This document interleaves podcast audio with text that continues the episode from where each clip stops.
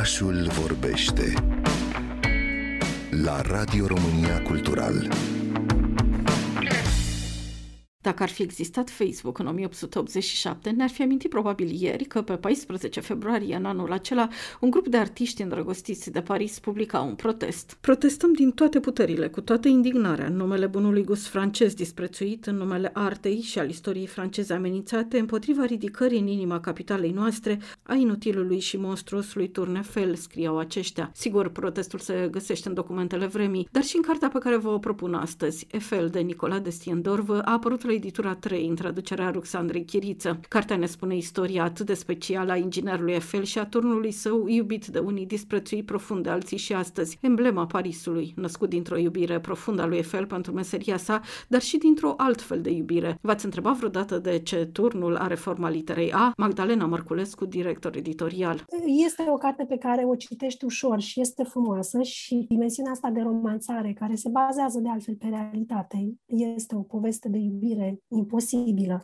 în uh, inima cărții și dacă citim biografia lui uh, Gustave Eiffel, aflăm peste tot despre ea, iubirea lui pentru Adrien, căreia se pare că i-a dedicat acest uh, monument Tour Eiffel și dacă ne aducem aminte, Tour Eiffel are forma unei litere A arcuită, e o frumoasă arcuire de corp de femeie. Mie mi s-a părut cartea fabuloasă prin ce mi-a spus despre Tour Eiffel.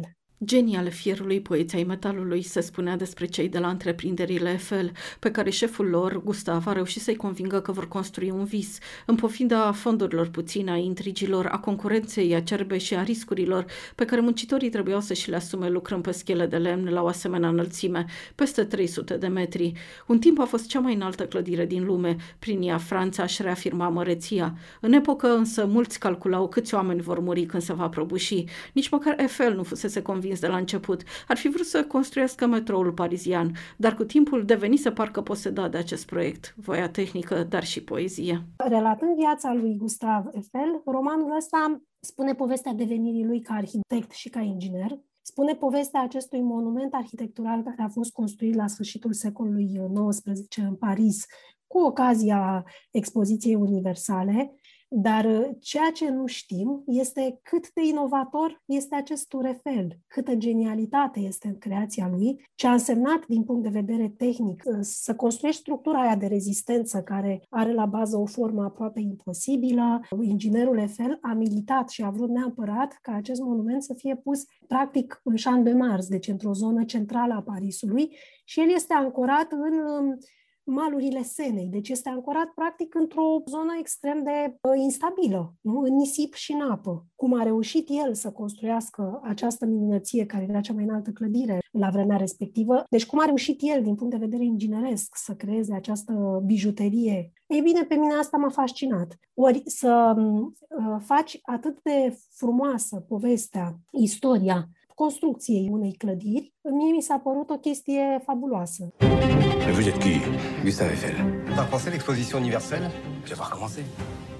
Dacă de obicei vorbim despre ecranizări ale unor romane mai mult sau mai puțin celebre, despre Eiffel, romanul lui Nicolas de Stiendorf, aflăm chiar de pe copertă că este adaptat după filmul cu același nume regizat de Martin Bourboulon. Autorul este jurnalist cultural și critic muzical, un iremediabil îndrăgostit de Paris, autor al mai multor cărți dedicate orașului. Magdalena Mărculescu.